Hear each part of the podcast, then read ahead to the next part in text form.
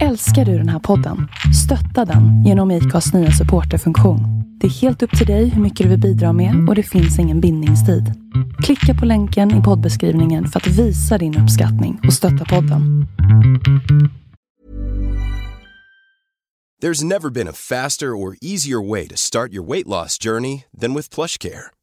PlushCare accepts most insurance plans and gives you online access to board-certified physicians who can prescribe FDA-approved weight loss medications like Wigovi and Zepbound for those who qualify. Take charge of your health and speak with a board-certified physician about a weight loss plan that's right for you. Get started today at plushcare.com slash weight loss. That's plushcare.com slash weight loss. plushcare.com slash weight loss. Quality sleep is essential. That's why the Sleep Number Smart Bed is designed for your ever evolving sleep needs. Need a bed that's firmer or softer on either side? Helps you sleep at a comfortable temperature? Sleep Number Smart Beds let you individualize your comfort so you sleep better together. JD Power ranks Sleep Number number 1 in customer satisfaction with mattresses purchased in-store. And now save 40% on the Sleep Number limited edition Smart Bed for a limited time. For JD Power 2023 award information, visit jdpower.com/awards. Only at Sleep Number stores or sleepnumber.com. Vi säger så här då. Vi gjorde det som vi kunde. Till den absoluta nivån som gick. Vi hade inte de dyra kamerorna. Vi hade bara så här halvtaskiga datorer med nedladdade program. Vi hade inte pengar till att resa. Så vi gjorde ju det som vi kunde hela tiden till max. Och sen när lite sponsorer rullade in, då kunde vi göra lite mer. Sen när vi visste lite mer hur man gjorde kunde vi göra lite mer. Så jag tror att det var mer att liksom använda det man har och fulfill your passion, eller potential. Mm. Liksom, det, var, det var mer det som, som byggde det som blev liksom vad folk... Känner det som nu liksom. Ja. Utöver att vara en passionerad följare av friluftsliv så är jag även väldigt intresserad av musik. Kanske särskilt hiphop och kanske särskilt från 90-talet. Och pratar man hiphop från 90-talet så är det omöjligt att undvika Wu-Tang Clan. Ett stökigt kollektiv av ett oklart antal medlemmar med basen på Staten Island i New York. De kom in från sidan, lite som en perfekt utförd kung fu-spark och slog världen med häpnad eftersom ingen hade sett eller hört något sånt här förut. Deras bas på Staten Island gjorde även att de kände sig lite mer isolerade. Inte bara från New York utan även från resten av den amerikanska hiphop-scenen. Just känslan av isolering var kanske en av de viktigaste faktorerna till att de kunde utveckla en helt egen stil. Likheterna med dagens avsnitt är faktiskt fler än vad man kan tro. Jag hör en lång intervju med Lucas Ståhl Madison som är en av personerna bakom fenomenet The Bunch och som likt en perfekt utförd kung fu-spark slog världen med häpnad. Jag heter Magnus Ormestad och det här är avsnitt 209 av podcasten Husky. Podcasten Husky spelas in med stöd från Naturkompaniet. Mer information om det här avsnittet och om tidigare avsnitt hittar du på huskypodcast.com. Missa inte heller den helt nya Facebookgruppen Podcasten Husky, lyssningar och upplevelser där ni kan komma med feedback på avsnitt, på podden och kanske tipsa och inspirera varandra. Husky finns även på Facebook och Instagram. Ja, nej, men det är bara att rulla. Nu kör vi. Säg någonting i... Säg någonting i... Vi har alltså tre drycker. En, två, tre. Du har till och med fyra typer av drycker framför dig. Ja. Kaffe, cold brew och någon energidryck och vatten. ja. Vi är båda lite trötta idag. Vi är båda lite trötta idag. Det första, det första du sa var att du var trött för att det är så varmt i lägenheten. Ja, vi bor i en gammal lägenhet och det finns ingen ventilation så... Ja, Sto- stora fönster på glänt. Alla fönster på glänt, ispåsar på huvudet. Men är du, är du, trivs du bättre i kylan än i värmen? Mm, ja. Det är som att jag har spenderat så mycket tid i kylan så att jag har vant mig lite med det. Kroppen bara känner sig obekväm när du inte befinner dig bland snö. Nej, men eh, sommaren, alltså det är ju fantastiskt här i Stockholm på sommaren. Så det är gött. Men det är just lägenheten som är lite väl varm. Du skatade hit. Ja, Blir skateboard en naturlig del av sommarlivet? ja jag skejtar ganska mycket på sommaren.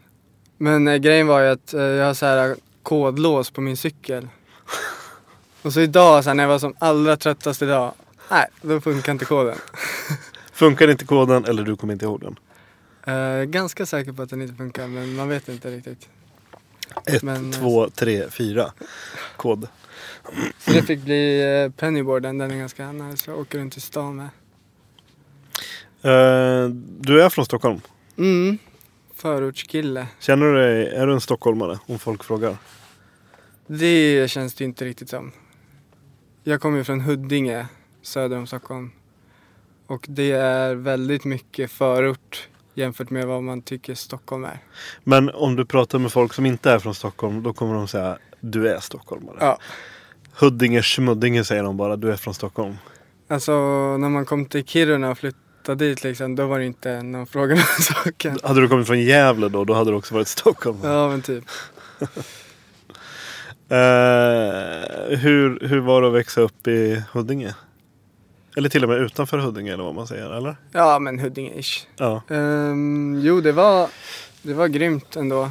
Jag växte upp precis bredvid en, ett naturreservat, typ. Älvsjöskogen, som är så bevarad. Man får inte göra så mycket i den. Och den är ja, men så här 50 meter från mitt hus. Så det är väldigt mycket så gamla träd och så på typ min trädgård. Och stor gräsmatta och studsmatta. Så det var ju... Kan du så här i efterhand tänka tillbaks på att det kanske dikterade ditt liv mer än vad du kunde tro? Där att det ändå var när visst det var i Huddinge men ändå att naturen fanns liksom närvarande. Ja, men, men jag brukar tänka på det där också. Jag vet inte exakt hur mycket det liksom påverkat mig så, men framförallt att Stuvsta där jag kommer ifrån, det känns väldigt litet. Alltså Stuvsta centrum är liksom så här pensionärer, Loffes grill och Pressbyrån liksom. Men det, Det är lå- det låter ändå. Stuvsta låter mysigt. Ja, men det, Ja. det var väl snön som saknades lite där. Eller liksom åkmöjligheter. Men, men var det något slags aktivt val av dina föräldrar att de hittade ett ställe som, bodde, som var liksom nära ett naturreservat? Eller var det bara lite slumpen som spelade in? Mm, ah, det har jag faktiskt aldrig frågat om skogen spelade så stor roll. Det var väl mer så här, trädgården som Mm. var deras. Men de, de hade något slags intresse av utelivet, så att säga, friluftslivet? Eller? Ja, pappa älskar att åka skidor och ute i naturen och sådär. Mamma älskar att hålla på i trädgården så. Ja, bägge blir nöjda? Ja. Eh, men eh, men skid, alltså han, han är skidåkaren? Båda är skidåkare. Mm. Men det är väl framförallt pappa som eh, älskar att shredda. Och brukar ni åka ihop nu? Ja, vi åker tillsammans typ på påsklov ibland och jullov. Har han lärt sig något trick av dig? Nej, han kör, han kör sin grej. Liksom. Ja, det känns en grej. Mm. Ganska tajt med fötterna, ut med armarna och bara så här. Hotdogging. Ehm, var det liksom din uppväxt skidsemestrar? Nej, verkligen inte. Alltså skidåkning var egentligen inte så stor del av min uppväxt överhuvudtaget. Jag var ju, jag var ju nörd när jag var liten. Här, Vilken typ av nörd? Ja men så här eh, schack och typ Jaha. mattenörd. Så Mm. jag så här, vet, låg längre fram i matteböckerna än vad man skulle och så här, satt i en specialgrupp med två tjejer och så här, näst, nästa års mattebok och pluggade på loven och sånt. Kan du rabbla så här klassiska öppningsdrag i schack? Nej, alltså nu kan jag ingenting om matte och ingenting om schack. Så. Skidor har tagit över allt. Men, men sen då så blev det ju mer sport. Mm. så här, lekte väldigt mycket när jag var liten. Mm. Klättrade och sådär. Och när du säger klättrade menar du alltså klättrade som man gör, som unga gör i skogen eller menar du klättrade som klättergym? Eh, nej, utan som unga gör. Mm. Så här eh, lekklättring liksom. Och sen så blev det liksom fotboll och prova på alla möjliga sporter. Karate, innebandy och sådär. Ehm, och sen så var jag ju datanörd i två år också. Du har gått igenom nördfasen. Ja. Eh, Men vi åkte liksom skidor på en, ja, ett eller två lov varje Mm, år. Så att mm. det var ändå med från början. ja. Skulle jag gissa så skulle jag säga att du var en sån som ändå hade det väldigt lätt för Alltså du har alltid haft så bra kroppskontroll, ko- kroppskontroll. Typ att du har haft lätt att eh, ja, men Om du började spela fotboll så ganska snart så kunde du så här, kicka eller vad man säger, jonglera bollen så här 20-30 slag. Och det var, det var ingen så här jättebig deal liksom. Ja men det är inte helt fel ute faktiskt. Jag, eh, jag gillar ju också att, att röra på kroppen på olika sätt. Typ. Mm. Ehm, men ja, jag har nog haft ganska lätt för det. Kom igång ganska snabbt med fotbollen fast jag inte hade spelat så mycket fotboll. Ehm, och typ började med att vara vänsterfotad ett år, sen blev jag högerfotad. Mhm. Jag vet inte, lite så här, äh, ja. Efter ett hårt sorts- slag i huvudet så blev du högerfotad. Någon sorts kroppskontroll eller vad man nu vill kalla det. Ja. inte riktigt. Men vad var det som gjorde att du höll dig kvar i vissa sporter och kanske tröttnade på andra? Oj. Jag, jag, jag gör ju det som är roligt. Mm. Så har jag alltid funkat. Men, får Sen du, vad det berodde på, det känns som det är så otroligt många faktorer kanske. men var det samma som med så här schack och matte och data? Liksom så här, vissa, så här, du, Lek. Du, du, verkligen, du går in för någonting till 100% och sen så efter två år så helt plötsligt så är du trött på det. Och sen så är det Mm. någonting annat som dyker upp. Jo men så har det ju oftast varit typ. Och så, och, men fotboll spelade jag åtta år liksom. Ja, ja. Men eh, skidåkningen är väl det som har satt sitt längsta. Bevisligen. Ja. Jag var liksom 14 när jag bestämde mig för att lära mig åka skidor typ ordentligt. Mm. Vad var det som gjorde att du... Ja, det där har jag funderat på många gånger. Jag vet inte exakt vad det var, men något lov, vi var uppe i Vemdalen, så bara... Nej, det här, det här skulle jag vilja verkligen lära mig hur man gör. Så då tog jag en skidskola i Flottsbro. Och det visade sig vara så här, ja men det var så här svart nivå på skidskolan, men det var ju lätt liksom. Så då började jag racea. Och sen på den vägen kom, ble, Tom, kom jibben liksom. och så på den så blev ni en uh, så här Stockholms slalomfamilj. Ja, Och åkte du runt på tävlingar på helgerna eller? pappa. Det är så här, ja nej, men nu ska vi åka 45 mil den här helgen. Typ. Ja. ja, det är helt kaos. Ja, Race är galet ja. ja. Det Jo, är har ju tävling varje helg, träning tre gånger i veckan och sen ska man helst liksom upp till fjällen typ var tredje helg. Mm. Det blir lite, lite väl. Men det, ja, där kanske det finns något samma. Alltså när fotbollen blev lite för tävling, mindre lek, då kanske det dog av lite för mig och sen samma med Mm. racingen. Men för, för det var det jag satt och tänkte på nu. Så här, det, det krävs ju ändå. Jag tänker mig att man måste ändå vara ganska både utövare och som familj. Liksom att man, ska man hålla på med det så visst att det måste vara kul och att det måste finnas lek och glädje. Men, men eh, det skulle, jag kan tänka mig att jag som förälder skulle resonera mot ett barn att vi kan jättegärna göra det här men då måste du det här får inte vara någonting som du bara gör lite med vänsterhanden utan då får du se till att gå in för detta då. Eftersom det ändå kräver Mm. ganska uppoffring i form av tid och transport och sådär. Så, så att jag kan, alltså jag vet inte, det blir kanske ett konstigt resonemang men om man kan säga så här snitt 100 stycken fotbollsutövare eh, som har en fotbollsplan inom 5 kilometer. Ja. Och så snitt 100 stycken Stockholms eh, raceåkare som kanske inte har lika mycket. Det finns ju visserligen Flottsbro och Hammarbybacken men det kräver fortfarande, det är fortfarande mer större distanser. Så då kanske det är en större procent av skidåkarna som är 100% dedikerade Ja. än fotbollsspelare. Ja. ja, men för man orkar inte med heller. Det går ganska snabbt. Folk faller av för att det blir för mycket liksom. Men ja, jag tror att det pappa kanske såg var att jag var sjukt intresserad. Och så såhär, okej den här den här lilla grabben vill verkligen åka skidor. Ja men då, då gör vi det. Kände du att du hade talang? Nej, jag var ju inte alls bra på racing. Eller jag var liksom, det gick helt okej i början men sen det blev liksom Utvecklingskurvan stannade av? Aldrig. Ja, jag körde bara två och ett halvt år. Men eh, ja, jag var ganska dålig.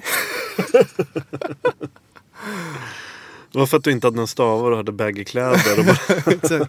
körde baklänges. körde baklänges. Eh, men, men um, liksom vad, vad, vad kom inspirationen ifrån? Och liksom så här, vad, vad, hade du för hade du så förebilder liksom? Mm, ja. Jo men det har jag alltid haft.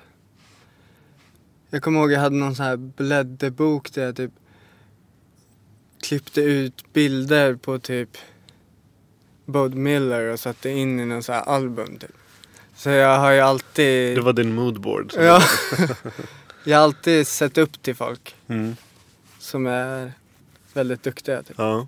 Um, och sen när det blev liksom freeskiing.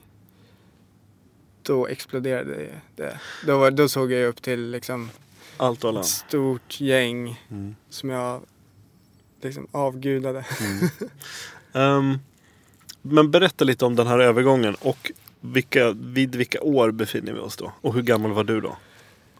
Uh, så jag började racea när jag var 13-14 och sen raceade jag i två år. Ish. Liksom sen, träning, tävling, kupper? Ja, träning, tävling. Hela, hela grejen. Mm. Och sen ganska liksom rakt av gick jag över till freeskiing. Mm. Så var jag liksom fotboll, datanörd, ski, racing, freeskiing. Mm. Över liksom period av fyra år typ. Och då hade du redan på eh, Tonåren. träningsläger och semestrar, då hade du redan liksom, om man säger, du hade hittat till parken liksom? Jag hittade ju till parken genom kompisar i Huddinge skidklubb. Mm. Flotts, åkte ni Flottsbro? Ja, vi körde mm. alltid Flottsbro. Har, har de en bra park där? Uh, ja men de hade ändå någonting mm. liksom. De hade ett hopp och någon box och så mm. Det är ingenting kanske Det är inte som Hammarbybacken idag som är faktiskt ganska bra men Då tyckte vi att det var helt okej. Vi hade ingen aning om vad som skulle, hur det skulle vara. Liksom. Nej. Men tror du Alltså liksom kan du tänka tillbaks och se på något sätt hur så här, omgivningarna ändå på något sätt har eh, dikterat villkoren för den typ av åkning som du gjorde. För det är liksom, jag kan tänka mig att Flottsbro har kanske en roligare det är lättare för en backe som Flottsbro att ha en helt okej okay park. Än ett ställe som Flottsbro eller Hammarbybacken och ha en helt okej okay pist. Mm. Eftersom man inte så många fallhöjdsmeter att, att jobba med. Alltså då är det lättare att bygga liksom någonting. Och då kan jag också tänka mig att man som särskilt som liksom kid liksom, eller typ så här, tidig tonåring så kanske man ja, men det, då är det roligare att liksom nöta den där boxen och det där railet istället för att liksom åka tre svängar i en pist och sen så är man nere. Ja, jo men lite så. Alltså parken i Flottsbro kunde vi köra hundra gånger i rad. Och det blir aldrig tråkigt. För det fanns alltid någonting nytt att lära sig. Det var ju som en outforskad värld liksom. Och det var ju bara nöta, nöta, nöta. Och det är ju väldigt likt typ skateboardåkning. Att det är inte så mycket. Det är liksom, ja men så här flat ground eller någon curb eller någon miniramp. Men det går att göra så otroligt mycket olika trick. Så det, det liksom finns en o, alltså, oändligt många grejer att göra. Mm. Och det är bara hur långt du själv vill pusha det. Mm. Och det var väl, det var ju sjukt roligt. Har du skatat parallellt med de här åren? Nej, nej det, det är mer de senaste typ fem åren som okay, jag okay. har börjat skata faktiskt. Mm. Märkte du när ni, när ni liksom började nöta med park och när du började lämna så här racingen bakom dig. Märkte du här då att du hade någon slags talang? Mm, ja, jag vet inte. Jag har ju, all, jag har ju som aldrig tänkt på mig själv som så här talang. Men jag vet att jag är väldigt consistent. Och jag vet att jag har som alltid vetat att om man håller på väldigt mycket och kämpar hårt så kommer det gå. 10 000 timmar. Eller vad det är Ja, man ska lägga på någonting för att bli en ja, master. det där hade jag ingen aning om när jag var liten. Liksom. Men jag visste och jag märkte tidigt att om jag höll på hela tiden och blev bättre. Eller liksom man jämför sig med sina kompisar då, de som man känner. Liksom, man jämför sig inte med folk man ser i skidfilm. Så jag såg ju att jag började catcha upp till mina kompisar som hade hållit på ett tag med freeskiing. För att jag hela tiden eh, liksom körde på. Och, då, och det blev ju senare så här, alltså, då kunde jag inte heller mäta mig med de som var bättre i Sverige eller något sånt där. Men så här, om man hela tiden kör på så kommer det alltid vara någon som inte tycker det är lika roligt och så börjar de köra lite mindre så kommer man ikapp dem. Så det kändes som att det fanns ändå en möjlighet att bli lika bra som de Mm. allra bästa.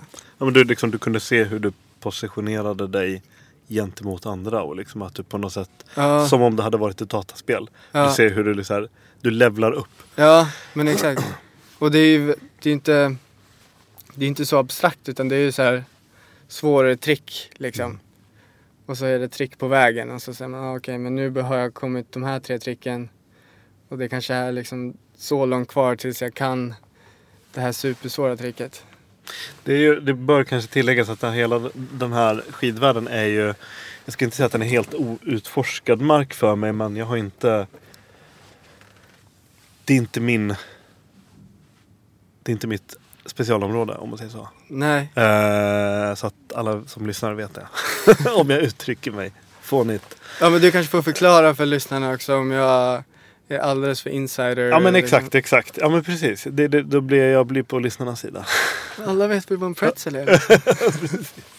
Men, men eh, fan nu tänkte jag fråga någonting. Just ja. Eh, har du något minne av något tidigt liksom trick som ändå är Ja men det här är ändå, det här var ändå Vem som helst gör inte det här tricket och nu har du på något sätt bemästrat det. Typ backflip eller någonting sånt. Ja, backflip var ju väldigt stort moment. Ja. Det var Men- otroligt stort. Började du göra det ganska tidigt? I, Mm, nej, inte supertidigt. Ehm, det var bara ett lov med en kompis. Och så sa vi "Nej, nu, nu måste vi göra backflip. Och så var det liksom pudersnö bakom huset. Vi byggde ett skruttigt hopp och bara kastade oss typ. Ehm, men det var ju, alltså, då kändes det som att saker lossnade. mm. Vi hade ju gjort massor av trick på studsmatta. Men det är en, en grej att göra dem på studsmatta, det är en grej att liksom faktiskt göra det på snö när du åker snabbt framåt. Det kan, saker kan gå fel liksom. Jo, det är så faktorer som du måste laborera med. Ja, men du, måste du måste veta vilken fart du ska ha. Du måste veta vinkeln på kicken. Ja. och Du måste veta liksom så här rotationen. Hur snabbt eller hur långsamt. Så det är mycket Ja. som måste stämma för att man inte ska överrotera eller landa på liksom huvudet eller röven. eller- Ja, man vet inte. Vi hade ingen aning hur man skulle bygga hoppet eller vi visste ju inte direkt någonting. Det var, vissa grejer visste man, man hängde på så här forum på freeride liksom och snackade med andra kids som höll på med samma sak. Men, Men, jag- men, ja, backflip och, och sen när jag hade gjort backflip då gjorde jag liksom sned backflip, sned backflip 180 rodeo och liksom det kom massa grejer då som jag kunde i huvudet från studsmatta. Som bara så här sköljdes ut. Ja, men det är så här, i- med dataspelsreferenser, du hade låst upp någonting liksom. Du Ja. hade låst upp en skill. Så här, så Ja. här, Exakt. Eh, jag har någon annan lite sån här teori som jag Ja. måste försöka formulera i som en fråga så att jag inte liksom lägger orden i munnen på dig. Men Mm. under de här tidiga så att säga friåkningsåren. Mm. Eh, vad fanns det liksom för liksom alltså i form av tidningar, filmer, sociala medier fanns då. Det var innan det. Mm. Ja. Men alltså freeride fanns och liksom så här, Ja. edits liksom kom ut, så här, film, filmer kom ut. Och Ja. liksom så här, hur såg den så att säga den mediala scenen ut? Och liksom den kommunikationen som de stora skidmärkena hade. Det, Fan- var, det var ju bara skidfilmer och skidtidningar i princip. Mm. Och sen var det då freeride.se, newschoolers.com. Det var ju de ställena man hittade. Men, men fanns det liksom material som du kände att du, ja men det här kan jag relatera till? Mm. Ja, massor. massor. Ehm, och det var ju kompisars filmer. Men också de som hade gjort egna filmer och lagt ut. Men jag kunde, alltså, det var svårt att relatera till de här superproffsiga skidfilmerna. Men det var ändå någonting jag såg upp till. Det var Ja. inte så här, det där är för mycket liksom. Men pratar vi liksom så här helikopter i Alaska eller pratar vi Ja liksom men exakt, parkåkning? exakt. Det var ju, alltså Helishots och, och puder och sånt. Det, alltså, det fattar jag inte alls. Nej. Så här, det där ser sjukt härligt ut, att åka puder.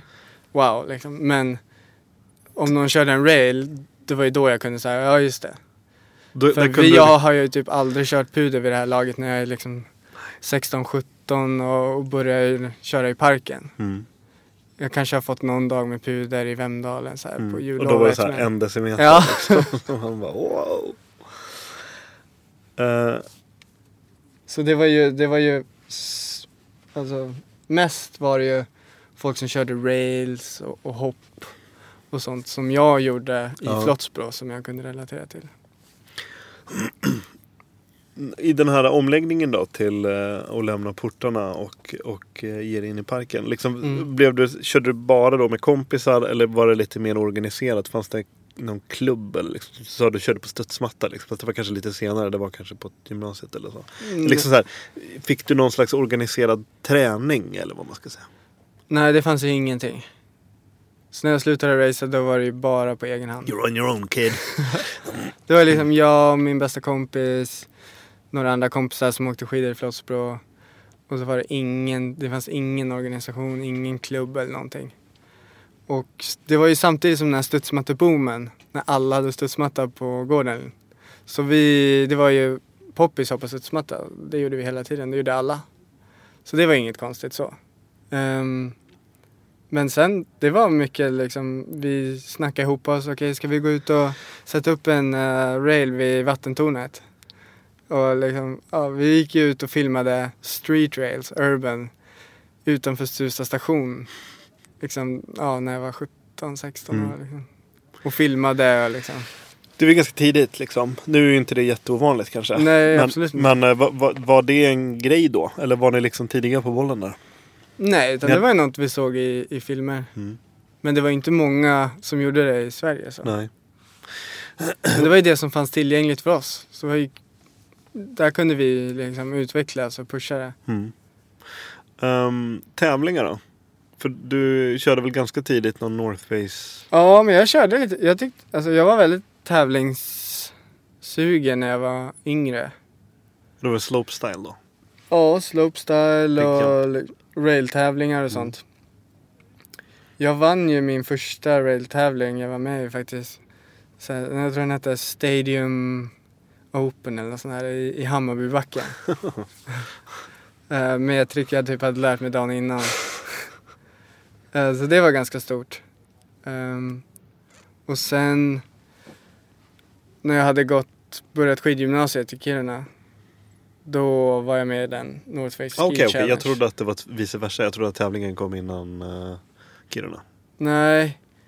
Utan jag var, jag, alltså, jag var inte så bra innan jag kom till Kiruna. Jag hade liksom inte hunnit utvecklats ännu. Men, men hur hamnade liksom, eller så här, vad i, så här, inför gymnasiet och så vidare. Liksom, Mm. vad, hur såg du på framtiden? Liksom, tänkte du att ja, men det är fortfarande skidor jag ska satsa på men det är den här typen av skidåkning?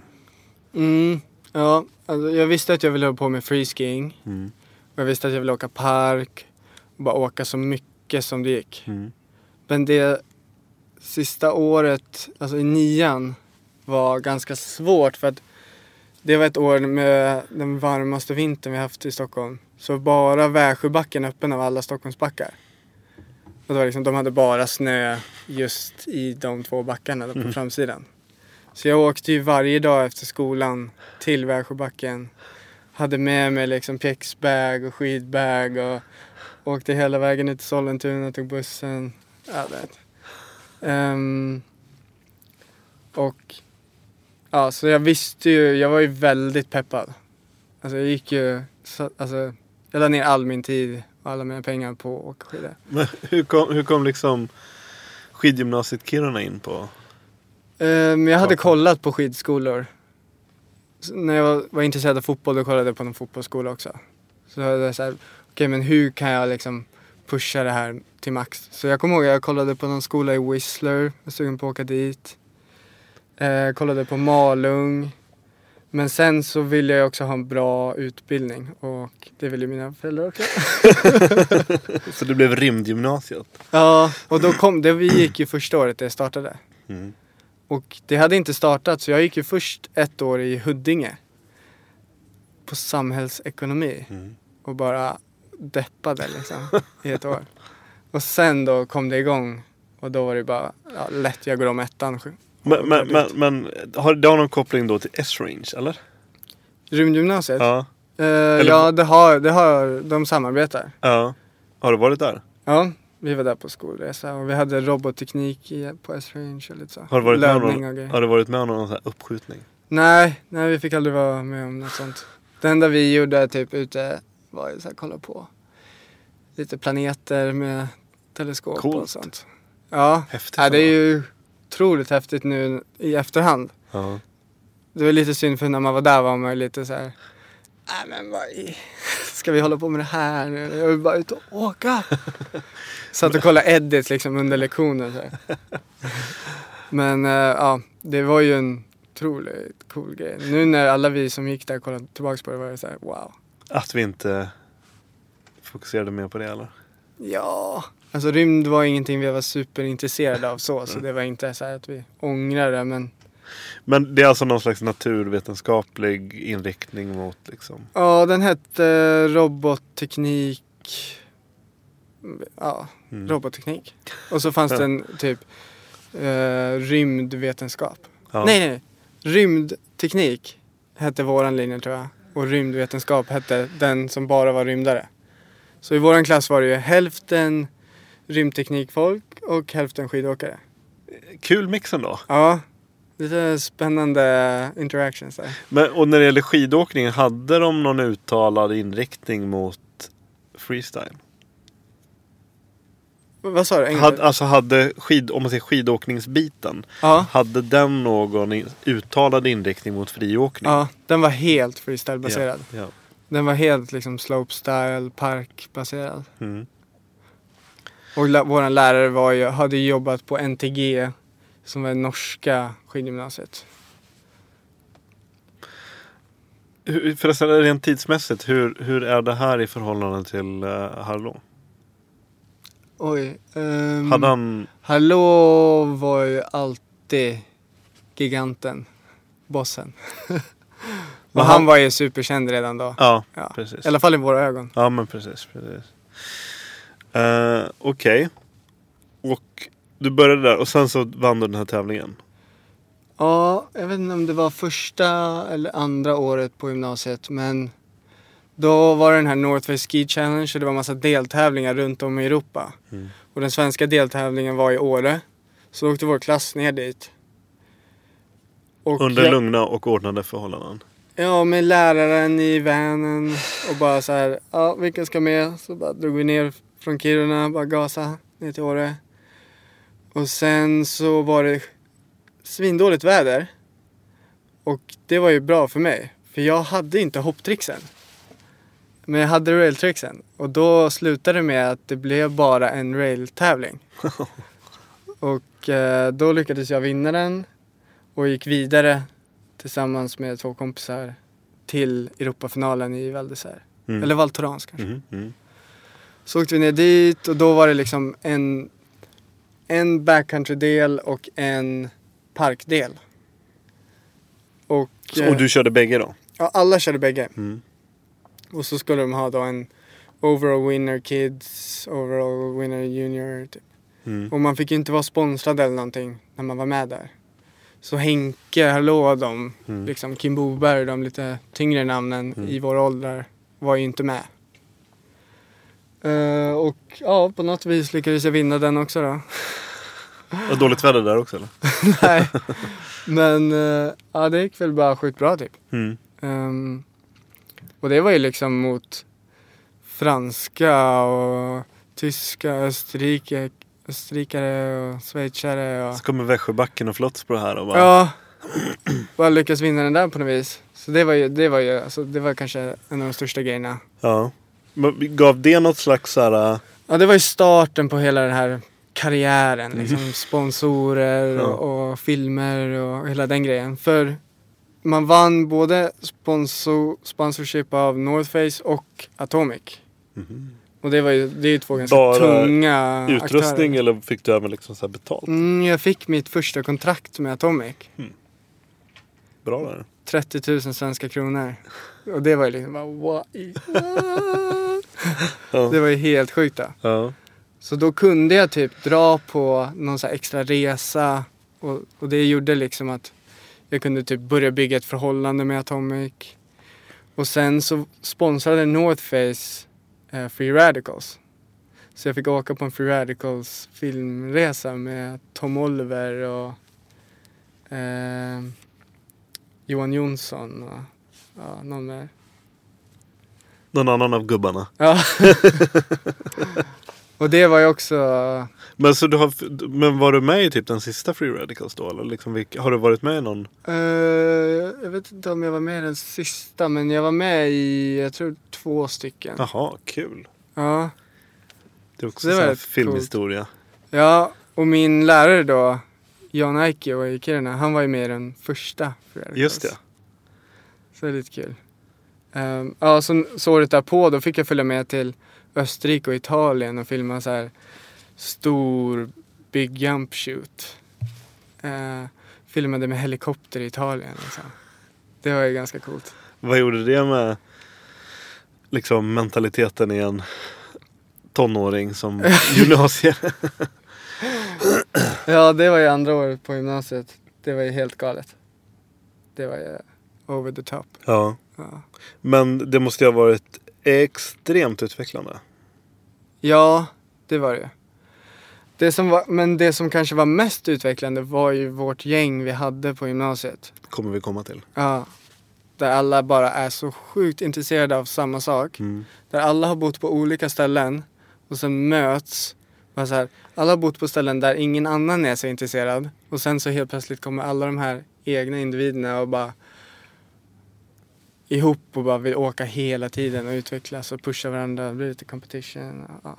För vi, nu har vi ju sprung, sprungit lite Ja. grann händelserna i förväg. Men det är just det är lite grann av det här tävlings och filmspåret. Så nu kan vi spola tillbaks tiden till liksom så här, första intrycket av liksom att komma upp till Kiruna och liksom första intrycket av Ja, din, wow. dina liksom Ja, men, allt ifrån så här, naturen och bergen då utanför Kiruna och, men även liksom de som eh, kom att bli liksom the bunch så att säga. Ja.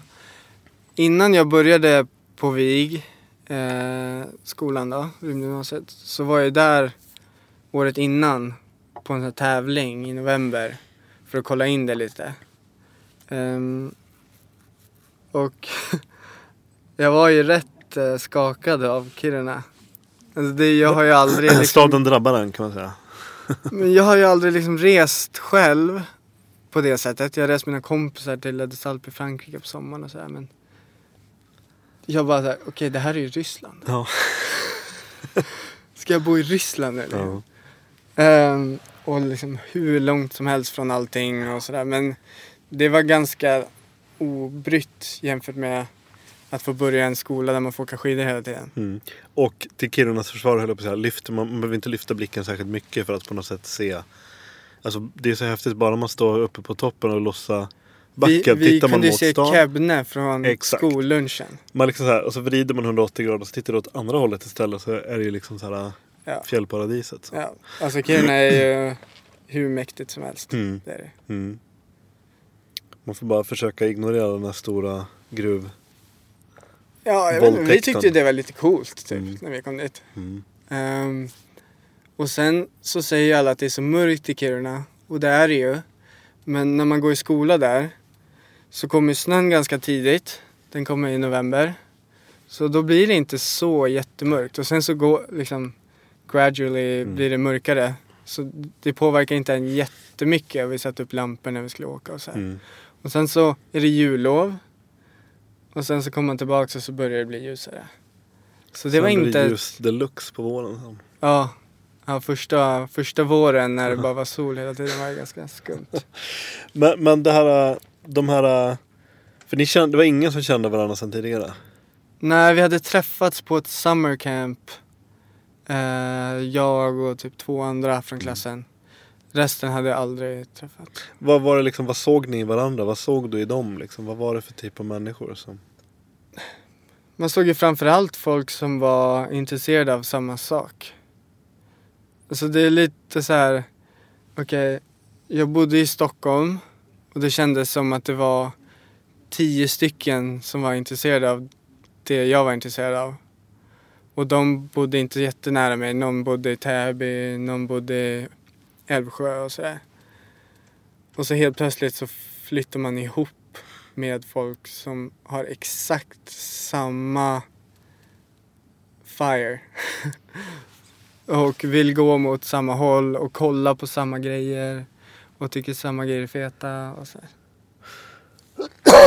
Och kompisar liksom. Mm. Det är ju bara Mm. en stor grej det också. Det var inte bara skidornas liksom. Nej. Ehm, Och vi pluggade ju tillsammans och gjorde allt tillsammans. Första året man bor på rymdgymnasiet så bor man på skolan, så här internatstyle. Man, är- för det var ingen av dem som var från Kiruna eller?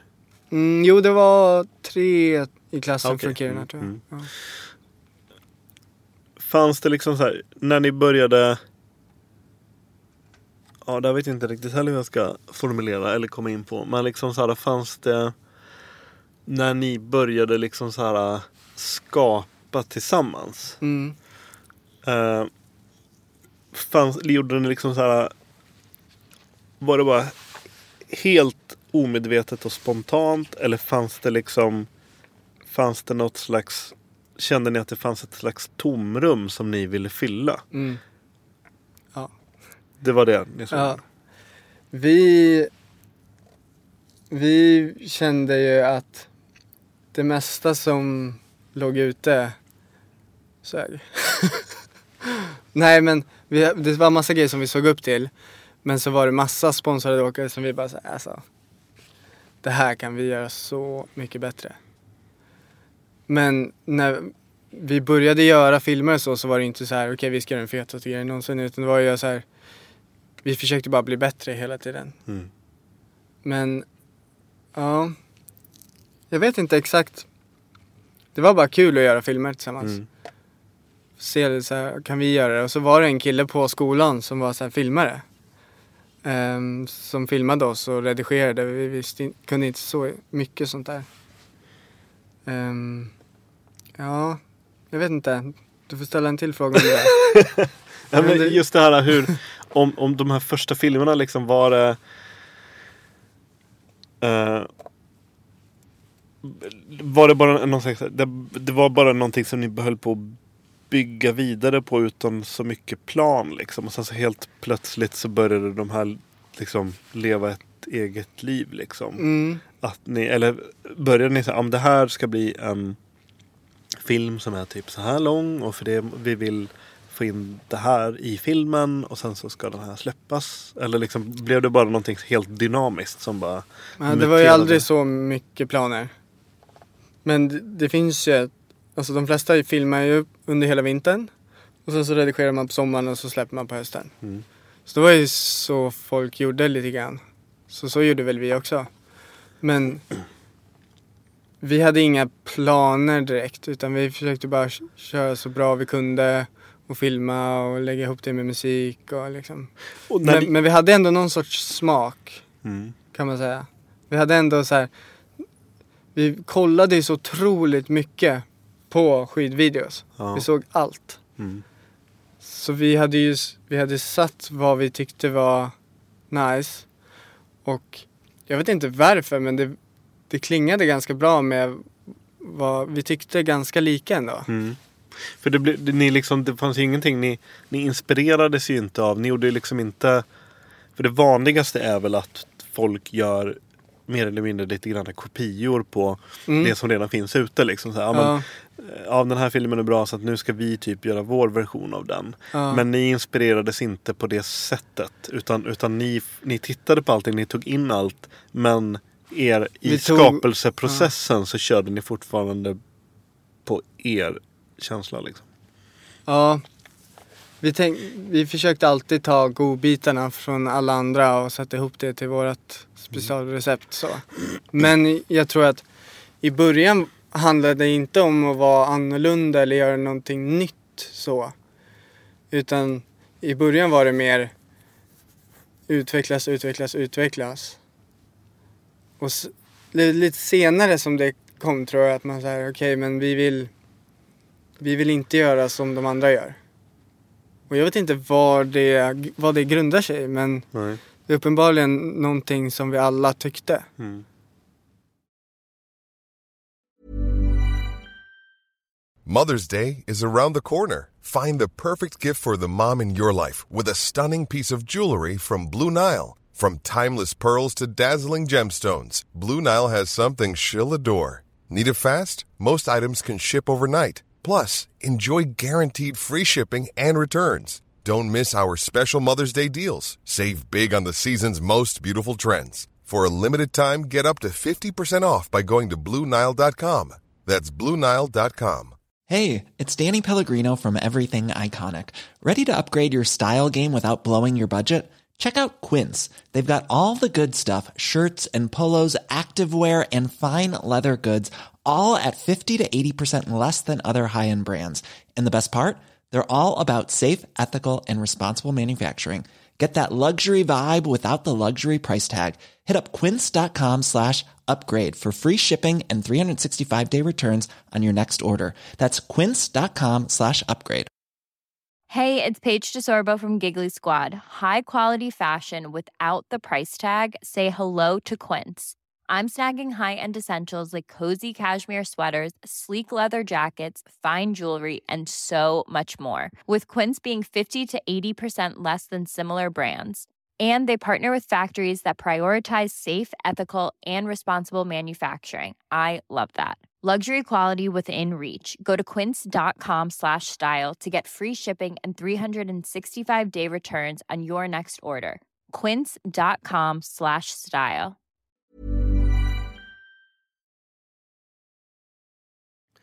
Sånt här är alltid väldigt svårt. Men hur Ja. skulle du liksom beskriva, hur skulle du beskriva er stil, liksom, ert uttryck? Ja, För någon, som, för någon som kanske inte är jättebevandrad i... holy. Ja, men för det blir ju liksom ett... Och, och, och här tänker jag kanske inte... För det handlar inte bara om själva skidåkningen och tricken. Utan det kan ju Nej. vara liksom...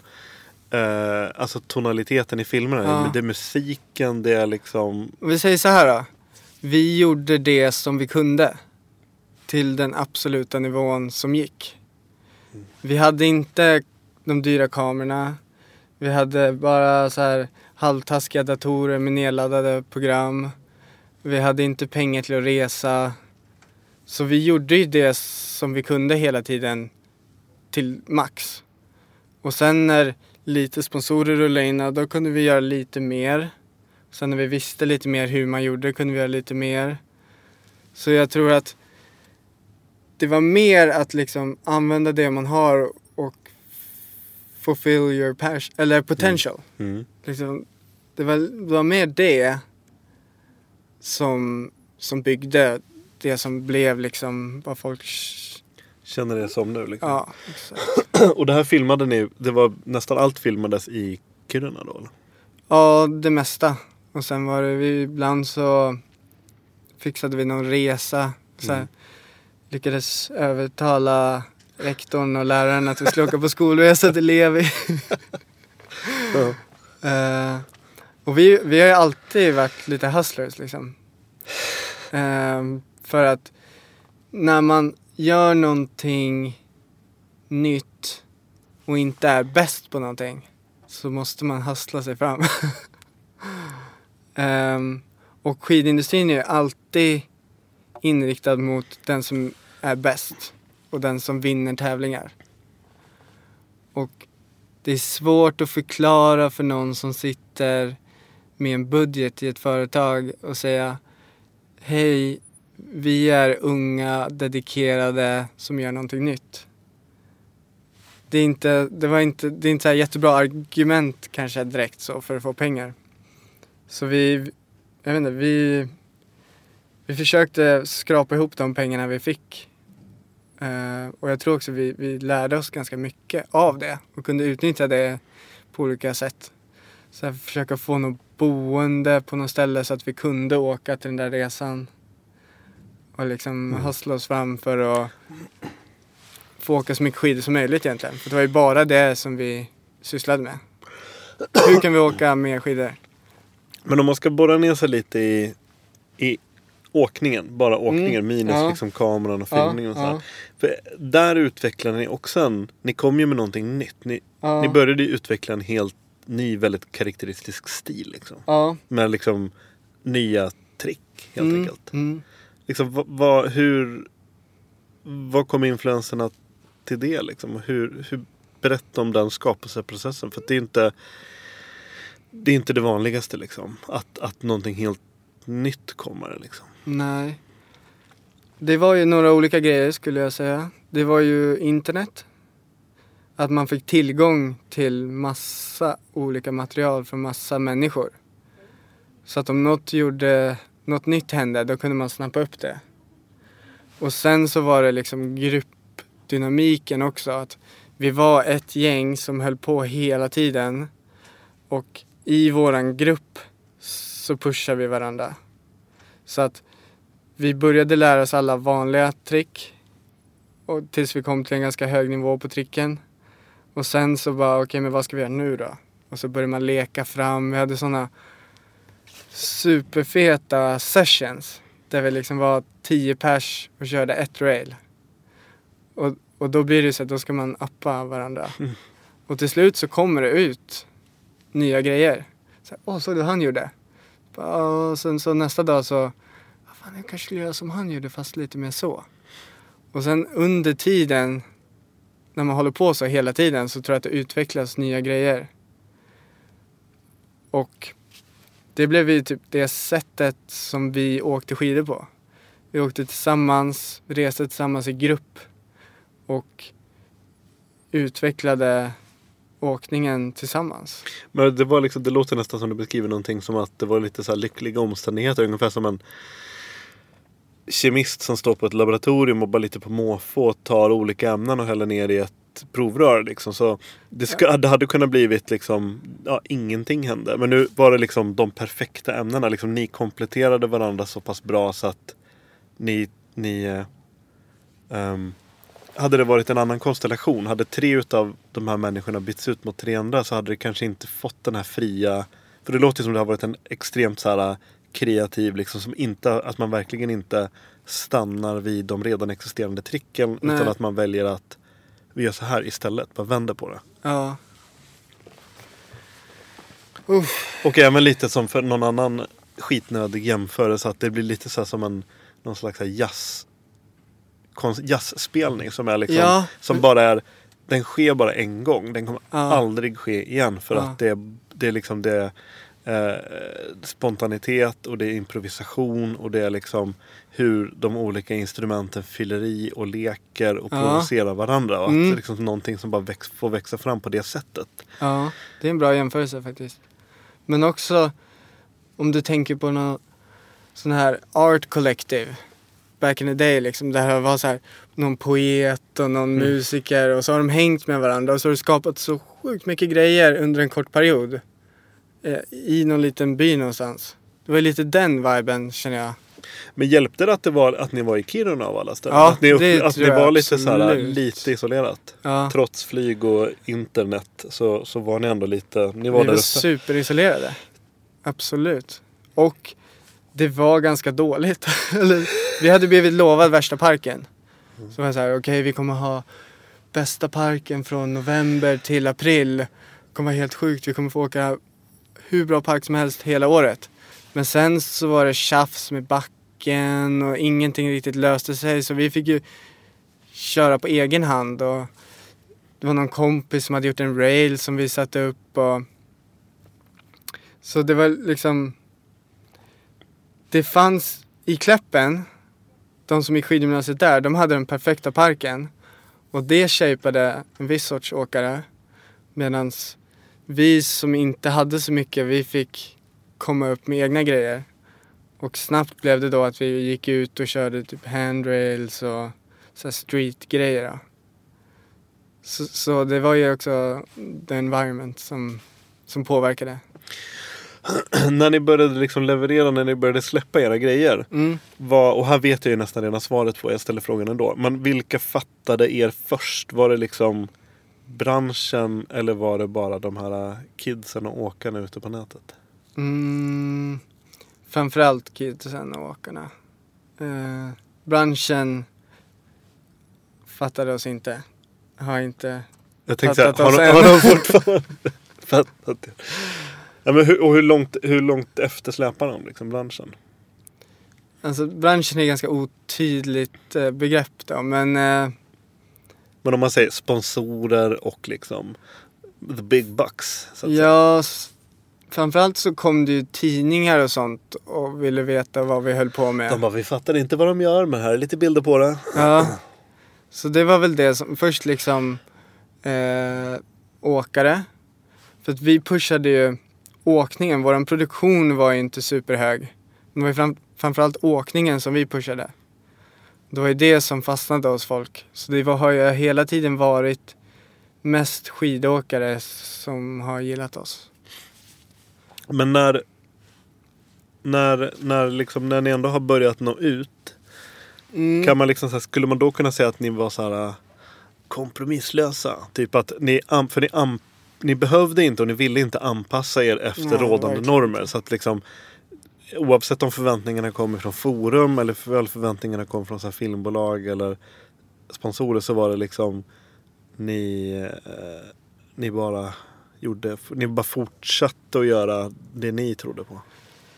Jo men det blir lite så när man hänger i grupp kan jag tänka att vi, vi gav cred till varandra. Så vi behövde inte massa cred utifrån. Så vi kunde odla våran grej utan att vi behövde ha massa folk som sa grejer, bra grejer om oss och så här. Ja, och då blir det ju per definition äkta Mm. på något vis. Och det, har väl, det är väl det som har synts liksom. Ehm, när skulle du säga att The Bunch föddes? Och när kom den första skapelsen? Eh, ja, jag skulle säga att det föddes som det var första eller andra året i Kiruna. Jag kan inte säga ett årtal, det får jag nästan kolla upp. Men eh, vi gjorde ju vår första resa tillsammans. Som blev eh, Spring Journeys. Eh, och då var det den här kompisen Humpe som filmade oss och gjorde allting. Och det var vår första skapelse tillsammans. Och sen så flyttade han hem. Han flyttade iväg från Kiruna. Och då började vi sätta ihop grejer tillsammans, bara åkarna. Ingen filmare, utan det var bara så här. Vi filmar varandra. Och sen sätter alla ihop sin lilla egna del. Sen sätter vi ihop de delarna till en film. Så det var Far Out, vår första The Bunch-film då. Mm. Vad hände när ni släppte den? Vad, vad, fick ni, vad, så, vad såg ni för reaktioner? Liksom? Ja, vi fick ju otroligt fin respons på den. Väldigt tidigt.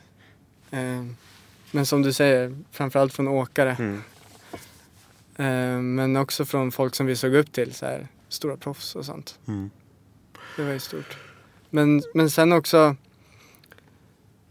så hade ju jag och Mange och några andra så här, turen att få lite internationella genombrott.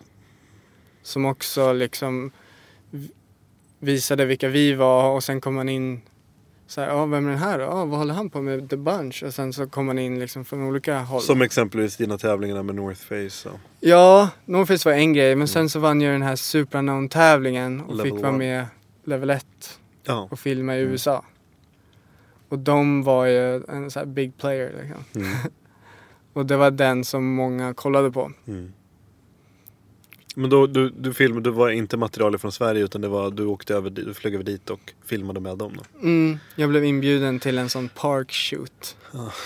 Där de har byggt upp en egen park och så Mm. har de bjudit in åkarna och så är det massa filmare och så är det en avstängd park efter skidorten har stängt. Och så, Men hur, och hur kändes det liksom att komma in? Visst, du var ju eh, uppenbart väldigt duktig liksom. Men man blev, eh, vad hade du för nerver och känsla att komma in? För jag kan tänka mig att allting skulle kunna upplevas som nästan som första gången du åker i en park nästan. Eller kändes det harmoni från en gång? Från första gången? mm, Var du nöjd med ditt, det, din insats om man säger så? nej, jag tror jag aldrig varit nöjd med min insats. Men eh, jag var ju, Level 1 var ju bland de första filmerna jag såg på. Mm. Så jag har liksom kollat på dem under hela tiden jag varit intresserad av freeskiing. Så det var ju de, det ultimata målet att få komma Mm. dit. Så det var ju gigantiskt liksom. Det var ju som en så här, jag vet inte, ett, sjukt mål som, och så helt plötsligt stod man där och bara Okej, Om det, hade Wow. kommit, om det hade kommit fram någon till dig när du höll på och pendlade till Västsjöbacken och Ja. för åka lite slaskig kanonsnö. Om de bara, ja men vet du vad Lukas, om typ 3-4 år så kommer du göra det här och det här. Då hade du liksom inte riktigt trott på det. nej. Det var ju mer så här när jag gick i nian och bara Jag tror att jag ska börja på ett skidgymnasium. Folk bara, jaha, ja lycka till då. Nörd! ja. Men för det där det tänkte jag också på eh, när vi pratar om så här förebilder och så. För att du måste ju ha, eh, vid det här laget så måste du ju ha fått träffa och antagligen lärt känna och blivit vän med väldigt många av dem som du då hade som såg som gudar. Liksom. Mm, mm. Alltså, hur, hur känns det liksom? Och när till och med sådana som var dina gudar på den tiden, när de liksom bara typ ser upp till dig eller liksom så här verkligen bara ger tummen upp till grejer du gör. Ja, ja det, Fattar man sånt? nej det fattar man inte. Eller man, ja det är mäktigt och konstigt. Typ. Eh, Mm. Det är lite overkligt så man vet inte riktigt vad man ska göra. Mm. Men det var ju, det var ju bara så här, okej nu, det här är det jag vill göra. Mm. Nu kör vi. Ja men det är ju åtminstone så är det liksom ett, ett, ett, en, ehm, ett gott betyg till att det du gör är eh, att du, du är duktig på det du gör helt enkelt. Ja, alltså det som var roligast tror jag var att jag hade slutat bry mig om vad andra tycker och bara kört min grej. Och när jag hade gjort det tillräckligt länge så var det så här, okej, den här killen bara gör det han tycker är fett. Han skiter i vad de andra Mm. försöker göra.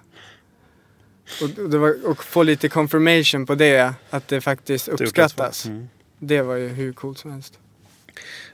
Det, då är ju perfekt eh, över, över eh, zoomning till, till eh, nästa lilla teori jag har. Eller vad man ska säga. För liksom, som sagt, det här är inte riktigt min, den här typen av åkning. Jag är ju definitivt, om jag ska titta på, att titta på skidfilm för mig. Det är att titta på sån här eh, backcountry-åkning som man aldrig kommer vara i närheten av själv. Ja, ja. Men som så här, det går jag gå igång på. Liksom, så här, Mm. Du vet, eh, Jeremy Jones och liksom Tetons, deras eh, produktioner. Liksom, så där. Det tycker jag om att titta på. Liksom. Och jag- tittar ju liksom inte på den här typen av här, typ, åkningen som, som så här, ja, men fri, den här typen av friåkning och så här, som, som, som ni gör och har gjort. Liksom. Ja. Det är inte det primära för mig. Så att jag är inte, egentligen inte jag målgruppen eller vad man ska säga. För det är inte så här, jag är inte den typen av åkare. Då. Mhm. Men det jag tycker är det absolut, och det vet jag att jag har skrivit om på eh, hemsidan förut, att det, det ni gör är ju en sån... Eh, det är ju liksom, det är ju en demokratisering av skidåkningen på så vis. Att äntligen så finns det material och det finns någonting att titta på som nästan alla, åtminstone kids då, eller liksom så här, ja men du fattar vad jag menar, Mm. kan relatera till. Ja. För det är precis det som vi sa i början, det är så här 90% eller mer av den här åkningen som man säger i den typen av skidfilmer som jag tänker på. Det är ju liksom det är ju Hollywood. Alltså det, är Ja, så här, det, är ju, det är ju som att titta på Jason Bourne. Det är ju så här, som Ja. fantasier i stort sett. Ja. Jag vet ju, jag har ju träffat de här människorna som åker på det här sättet. Men det är så här, för mig är ju inte det. Jag kommer ju aldrig vara i närheten av det. Nej. Medans den åkning som ni gör och den åkning som ni gestaltar. Det är ju så här, det kan man göra i vilken liten småstad som helst. Ja. Man behöver inte ens en backe liksom. Nej. Och här för mig är ju liksom den, den gyllene kärnan i Ja. The Bunch liksom gärning. Liksom, Ja. I det budskapet på något sätt. Och vi kom ju alla från småstäder. Precis. Så vi var ju liksom uppväxta i att det inte fanns så mycket berg. Det fanns inte så mycket att åka på. Och sen blev det tio personer som inte haft så mycket att åka på och inte haft så bra conditions. Och då blir det klart att vi kommer lite från samma historia. Och då vill vi, vi representera den sidan av skidåkningen. Men finns det här någon slags, eller är det här bara önsketänkande från min sida, men finns det här någon slags liksom lite punkig Ja. fingret mot Ja. industrin Ja, liksom att, lätt. att nu liksom så här, ni har så här, Lätt. det ni gör är inte vad vi vill se eller det ni gör är inte Ja. vad vi kan relatera till. 100 procent. Alltså det, det är ju det här liksom. Ja men det är det rebelliga liksom. Och det är någonting som jag älskar. Ehm. Ja, vi, vi, vi ville inte göra det som de andra hade gjort. Utan vi ville skapa något eget. Och vi tyckte inte att ju, ju bättre vi blev tyckte vi, ju sämre tyckte vi att de produktionerna var. Mm. Så ju mer utrymme såg vi att göra vår egen grej. Det där tomrummet som ni tidigare såg det blev bara större och större. Ja, helt klart. Så det var bara att fylla på med eget. Har ni... Har... När ni började bli liksom kontaktade av större varumärken, företag och så. Tackar, Mm. tackade, ni, nej- tackade ni nej till mycket? Vi fick inte så mycket. Nej, det var så. Vi fick ju inga förfrågningar av någon. Så, och vi, hade, vi kämpade supermycket och vi, det var ju typ ingen som såg oss, tyckte vi i alla fall. Så vi, det var ju lite finger against industry liksom. Mm.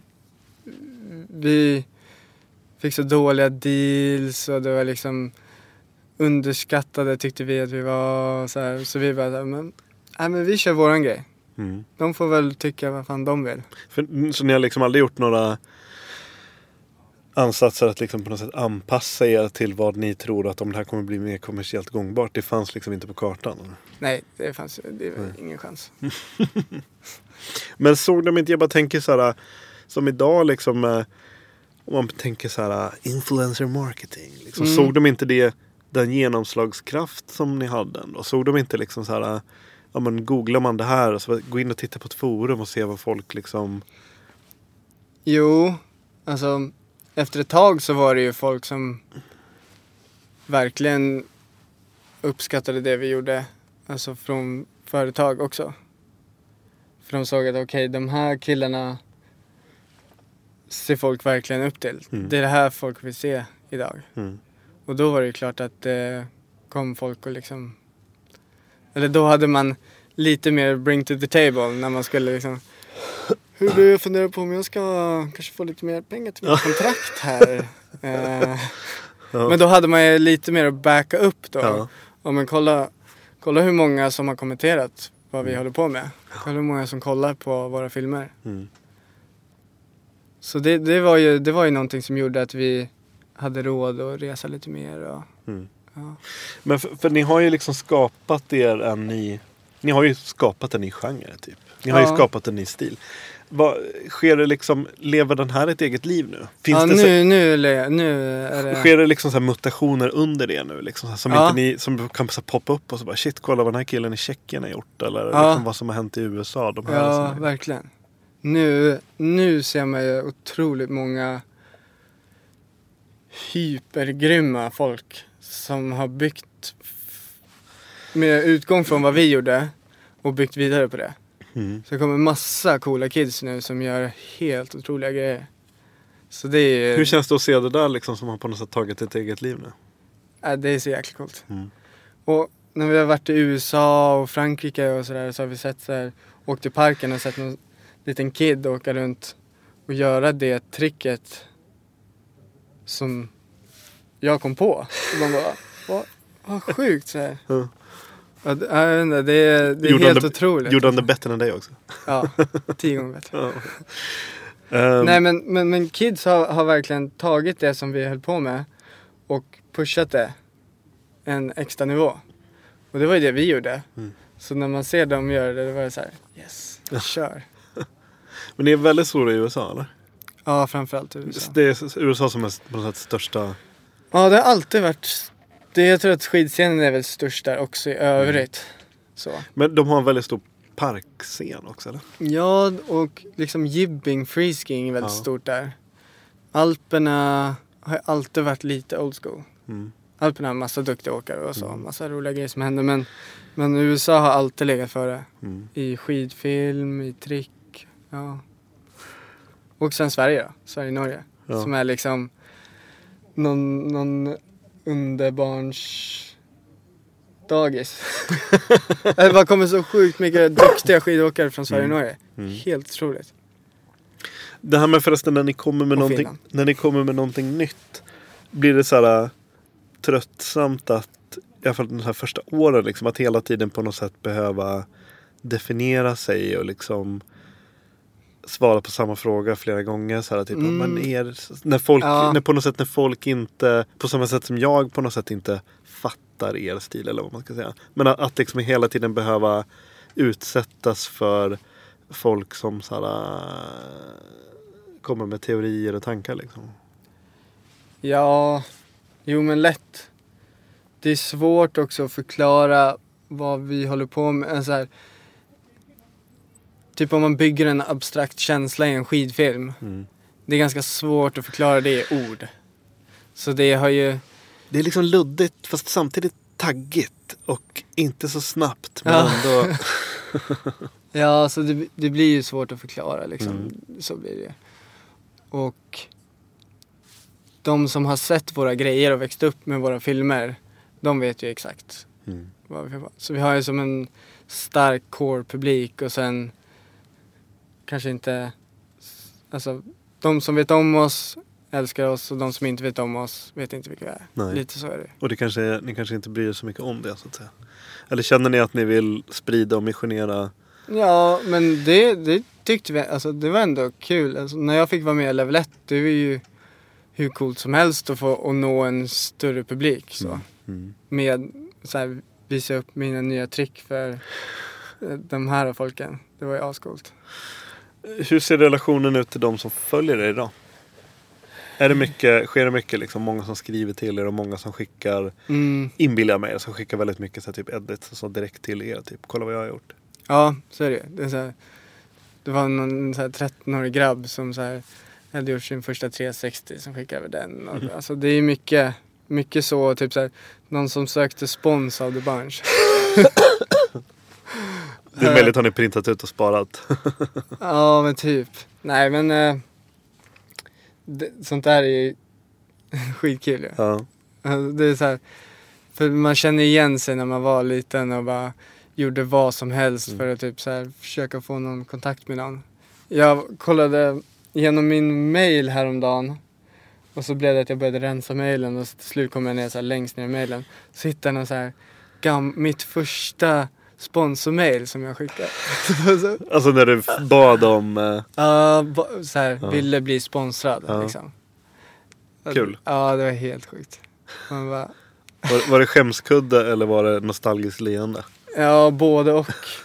Men också så här, jaha just det, det är ju faktiskt väldigt likt några av dem som skriver till oss. Mm. Så man kan ju liksom inte bli Nej. arg på det. Utan, Vad, alltså, vad tänker du kring det ni har bidragit till? Och, eller så här, vad har ni bidragit till? ja, vad har vi gjort världen bättre? Nej men vi har väl bidragit till att lite mer det här att man kan åka på det man har och ändå göra något som är sjukt kul. Och att shredda med kompisarna är viktigare än att vinna tävlingar. Mm. Det var lite det mottot som vi kanske har lyst upp lite grann. Och det ser man ju på folk som lägger ut edits idag. De lägger inte ut liksom så här, alltså det är klart det är maxade produktioner men det är ju mer så här vi bara ta någon kamera, dra ut och filma liksom och se Mm. vad som händer.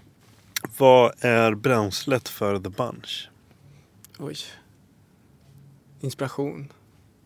Inspiration från olika grejer som gör att man vill skapa själv.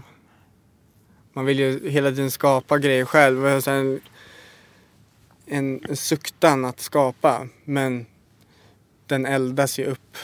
Liksom brinner starkare när man ser grejer som man inspireras av.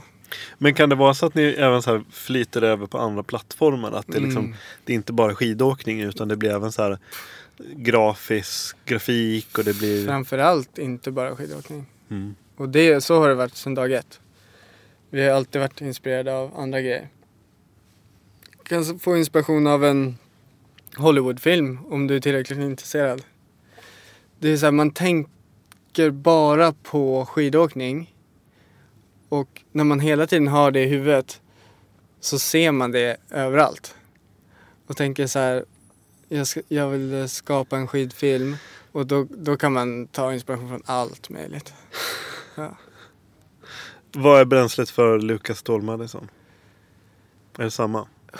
Ja, ja, ja, jag går ju mycket på inspiration. Eh, men... Och nu då, alltså de senaste tio åren så har jag bara gått på inspiration för skidåkning. Men typ senaste åren och nu så är jag sjukt intresserad av hållbarhet och he, all, hela den Mm. världen. Ehm, men det där är ju också, för ni har ju liksom parallella liv och hur funkar det där liksom? jag antar att det är inte så att ni har så här eh, stenhårda kontrakt eh, mot the corporate, the bunch.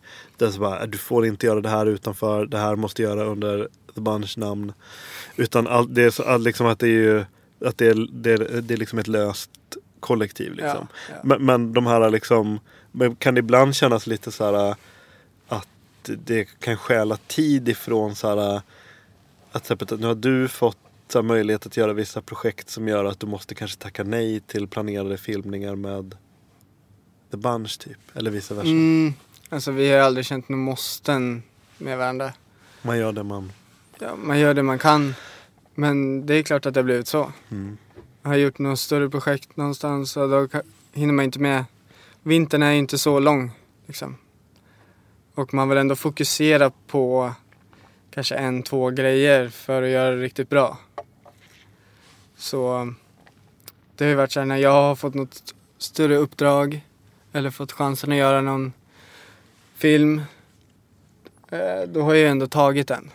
Och då har jag liksom haft mindre tid att filma och grejer. Mm. Men då kanske någon annan har steppat upp och tagit mer plats. Så det har inte varit, det har aldrig sett som ett problem. Utan det har mer känts som man vinner mark, om man kan säga det. Ja, men det, det, är nog liksom, det gagnar ju alla att ehm, det hela tiden finns det här drivet framåt. Sen så ifall det sker Ja. på individnivå eller kollektivnivå spelar kanske mindre roll. Ehm, men där, och just det här engagemanget för klimatet. För du, du var ju med i, i några av, för några avsnitt sedan uppe i, på, under Åre Sessions i lilla klimatpanelen. Så att, Mm. ehm, där, och där har du liksom redan formulerat en del av dina tankar kring det. Men, men Ja. om man på något sätt ska du är idag liksom Eller så här då, hur, hur har det Om du jämför idag mot I början av din karriär liksom. Hur, hur Ja. pass mycket har du ändrat dina värderingar och hur mycket har det påverkat åkningen? Alltså, ditt schema? Ehm, ja, men jag brukar ju typ mäta grejer i typ tankekraft. Eller hur mycket tid och tanke man lägger på någonting. Mm. Och det var som jag sa i början att om man lägger den som lägger ner mest tid och effort på någonting kommer bli bäst. Och idag så har jag ju liksom också mycket tankar kring hållbarhet. Och det kommer, någonstans kommer det ta tid från skidåkningen, så är det ju. Så Men kan, Ja. även, kan det även bli att du på något sätt tackar nej eller kanske så här justerar exempelvis då så filmprojekt ja, mot att... ja, ja. det, är, ja, det är bra sagt för att det är typ exakt det jag håller på med nu. så här. Okej, men jag kommer inte... Om jag vill hålla på med hållbarhet så mycket som jag tänker att jag ska göra då måste jag justera lite kring skidåkningen så att jag har tid med det. Mm. Ehm, och då blir det så här, okej, hur kan jag åka så mycket skidor som möjligt men ändå hålla på med det? Mm. Och då blir det så här, okej, men då kanske inte jag kommer redigera. Det jag gjort tidigare, redigera mitt eget material. Ja, men då låter jag Jens göra det och försöka hitta sådana vägar där man kan... Nu försöker jag liksom inte fokusera så mycket på skidfilmskapandet utan jag, jag fokuserar bara på skidåkningen och sen så gör det att jag har lite mer tid till en annat. Mm. Mm. Ehm, och till exempel nu den här säsongen har ni varit väldigt mycket uppe i gränsen till exempel. Mm. Filmat i landet. Mhm. Ehm, och sen den här utvecklingen av din åkning. Jag läste en, en gammal intervju med dig i alpinkultur för Mm. några år sedan. Nice. Och då, eh, dels så sa du att du inte gillar intervjuer egentligen. och det var nog med Johan Jonsson tror jag. Ja, Eh, I samband med någon filmpremiär ni hade här på Norrlandsgatan typ. för länge sedan. norrländska. Eller det kanske inte var på Norrlandsgatan. Jag fick för mig att det var där de... Det kanske var typ alpin... Ja, strunt samma vad ni vis. vi hade ju en filmpremiär på alpingaraget. Ja, så, då måste det ha varit såklart. Ja, Men i alla fall, men då sa du ju någonting om så här med eh, utvecklingen av din åkning. Och som egentligen, det är ju klart, det är ju väldigt naturligt. Men du sa liksom så här, ja men typ när man är man, när man är 20 så klär man sig inte som man gjorde när man var 15. Och när man är liksom, just att man äldras, åldras ju hela Ja. tiden och förändrar liksom Ja. sitt, sin stil och sitt uttryck och sina intressen. Och det är ju, mm. Och Ja. det tycker jag är true. Ja, exakt. Men Alltså- var, var befinner du dig nu i din, i din åkning? Liksom? Är, det, är det mer puder och mindre rail? Liksom? Ja, det är det Mm. uh, Railsen har ju fått gå åt sidan lite för puderåkningen. Så är det För man, jag gillar ju att utvecklas. Och alltså, det finns ju hur mycket som helst man kan göra på en rail. Men jag känner att jag vill ta ett nytt steg. För att det ska vara roligt också. Mm. Ehm, så då har jag liksom tagit ett shift, gått vidare. Ehm, så jag, jag åker inte så mycket park längre, jag åker inte så mycket rails längre.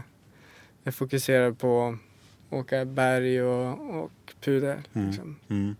Där ligger mitt fokus nu. Men då är det mer så att säga, alltså, då är det inte så mycket så långa linjer och åk utan då är det kanske mer ni hittar sektioner av ett berg som är, som är liksom naturliga features och formationer. Så Mm. kanske ni, och så är ni där några timmar typ, Ja. skottar, Ja, hopp och kickar och så. Det är mer den typen av, ja, som att hitta en naturlig park. exakt. Istället för att liksom åka från topp till bottom på något vis. Ja, så är det. Så här, om, om vi skulle gå en topptur Mm. så går inte vi upp till toppen utan Nej. vi går dit, vi hittar någonting kul att åka på och sen stannar vi där och kör. Och det är väl därför gränsen är väldigt lämpligt att åka i. För att det finns sånt överallt. Typ. Det är ju väldigt eh, vänligt för, en, Ja. för lek, lekheten Precis. i gränsen. Men eh, kommer man se dig typ så här, köra så här Bec de Ross typ? Alltså liksom, kommer man se dig åka så här, eh, alltså den typen av åk, liksom freeride-åkning också? Ja, men jag, jag tänkte att jag skulle börja köra med lines i början när jag eh, liksom skiftade mot puderåkning. Men varje gång jag kommer ut i pudret så vill jag bara åka runt och leka. så det blir... Det vis, har visat sig då, de här tre åren när jag har gått mot pudret, jag vill ju leka runt mest. Och göra liksom, skapa ny sorts puderåkning. Mm. Där jag tycker att det är ganska stelt och alla kör likadant. Mm. Så tycker jag att, ja men, jag har massa grejer som jag vill göra här som ingen har gjort. Ehm, ja men det kanske utvecklar sig sen då. Om tre Några år år, kanske om, jag om kör tre bara lines. Precis, precis. jag vet inte. Vad, vad, inom vilka segment känner du liksom att du har mest att, att lära liksom? Segment av skidåkning? Ja. Eller? Ja, det är ju... Alltså varje gång jag är ute på ett berg så, jag hör, så känns det nytt. Mm. För att jag är uppväxt i Stuvsta, där finns det ingenting sånt. Så det, jag är fortfarande, känner mig som en padawan när det kommer till att åka ute på berget. Mm. Och det är så otroligt mycket med lavinsäkerhet och liksom Mm. Hur långt kan man gå och fortfarande hitta hem och, och allt. Och åka park så är det liksom färdigbyggda grejer och, och nu har du en chans på dig att landa den här grejen från den här klippan. Och då blir det, det blir någonting helt nytt. Och alla grejer ser olika ut. Så jag vet inte, det känns bara som att jag lär mig någonting nytt varje gång jag är där ute. Men är det, alltså att åka park är ju inte, definitivt inte riskfritt. Det är ju folk som har skadat sig Ja, ordentligt liksom. Eh, men men eh, man, åtminstone man kanske kan inbilla sig att det ändå sker under mer kontrollerade former än att vara så att säga vistas backcountry. Men är det Mm. någonting som eh, eh, bromsar dig eller triggar dig, liksom den här som du pratar om, den här om man säger, lavinbiten och ja, men inte hitta hem. Liksom, att, man fortfarande, att man känner sig väldigt liten när man vistas i den typen av natur. Det, men Mm. Är det någonting som på något sätt påverkar dig? Liksom? Är det en medveten... Uh, men jag orkar inte hacka i mig hela den biten just nu så att jag tar det sen. Liksom. Nu håller jag mig på Ja, områden där jag känner mig... Jo, lite så. Jag vill ju inte pusha det för långt heller. Som när jag, jag bodde ju i Kanada, i Fernie, tre månader för två år sedan. Och då bodde jag tillsammans med en kille som har bott där hela sitt liv. Och hans farsa jobbar med lavinsäkerheten i Fernie. Mm. Och då får man ju lite perspektiv på hur, vad som kan hända. Mm. Så att, eh, Du har respekt liksom. ja, jag försöker också hålla den respekten uppe. Mm. Ehm, för att, ja det är inte helt... Ja, alltså så här. Jag vet att jag inte vet allt om laviner. Så jag vill inte gå in eh, på ställen där jag känner mig osäker. Men samtidigt så kan jag ju lätt tänka mig att det kan, när ni är ute ett gäng och liksom när ni befinner er i den här äh, kreativa lågan. Hur man Mm. på något sätt är väldigt lätt att glömma bort och så bara man flyttar sig lite längre och så bara, Ja. fan där borta ser det ju ännu bättre ut att filma eller göra ett hopp. Liksom. Och sen så kanske man inte riktigt hela tiden läser terrängen och så kanske man blir lite slarvig och lite Ja så. men det är ju lätt hänt.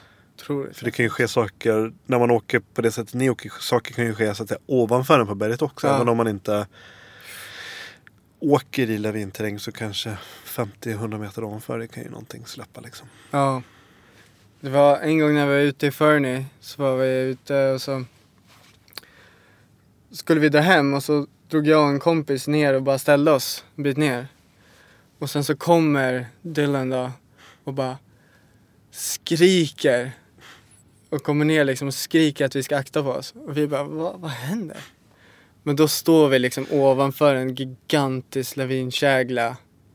Ehm, och där, där ska man bara inte vara. Nej. Och det är sånt som man eh, lär sig när man är där ute. Att Mm. Man får inte vistas på vissa ställen och om man ska vara där så ska man vara där väldigt kort tid. Mm. Ehm, hur, ser, eh, hur ser sommaren ut nu? Planerna för de kommande månaderna? Eh, planerna för de kommande månaderna är och jobba. Ja. Jag och en kompis håller på att bygga en byrå. Ehm, så det är liksom väldigt så startup Mm. just nu. Eh, men vi vill hjälpa företag att ställa om till hållbarhet. Mm. Och hjälpa dem att nå ut med de feta grejerna som man gör inom hållbarhet. Och hjälpa dem med kommunikationsbiten då eller? Ja, framförallt det då. För det är ju många som gör ascoola grejer. Men det är inte alltid lätt att nå ut med det. Speciellt om man... Alltså miljösnacket kan bli lite stelt och lite så... Ja, det där pallar inte vi prata om typ. Eh, men kan man...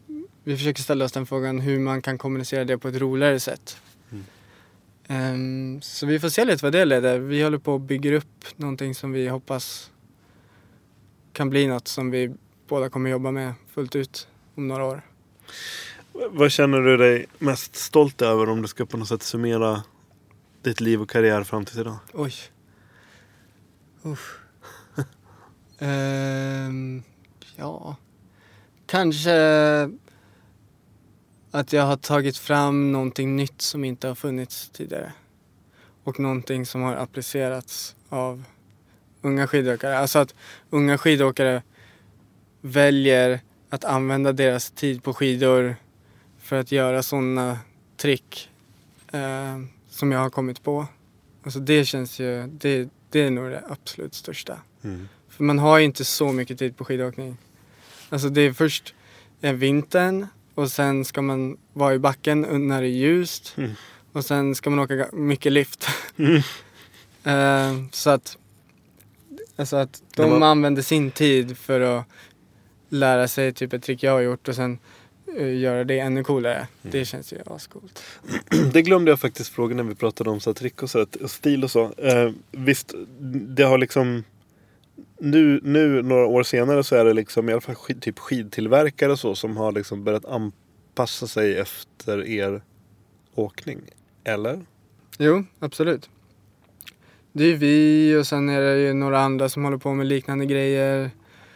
Och sen är det alla de som vill göra det vi gör. Så det finns ju folk som vill åka på det här sättet. Och då har ju då, Skidtillverkare Skid- börjat. ja men liksom skidåk, skidorna har utvecklats åt det hållet. Eftersom så här, okej men om vi ska göra det här tricket då vill vi ha väldigt mjuka nosar på skidorna Mm. för att det ska funka och då har någon tagit fram det och så har den sålt och sen så gjorde någon annan det och på den vägen. Så har det ju blivit. Det är ju också mäktigt. Ja, Det visar att ni vann. sen kommer det väl någon annan som gör någonting annat och så Mm. blir det mer åt det hållet. Helt Ja. plötsligt så åker alla snowblades igen. Ja, eller hur? ja, vi får se. Eh, nu har vi nästan druckit upp allting tror jag som vi hade med oss in till bordet. Ja. Jag hade inte um, mer än så. Har du någonting du vill tillägga? Ehm, ja. Nej, ja, nej. En kreativ visdom på vägen? Uff, Nej, jag ska jag skulle inte. förberett mig på det. Ja men precis, precis. Taskig grej att avsluta med en, en lång mangling med någonting sånt. Men hörru du, tack igen då. Ja, För att jag fick... eh, Tack själv. Lycka till med värmen i lägenheten. ja. Och lycka till med podcasten. Ja men tack. Ja, ha det. Ha det. Hej. Podcasten Husky finns även på Instagram och på Facebook. Husky spelas in med stöd från Naturkompaniet. Musiken görs av Joel Mull.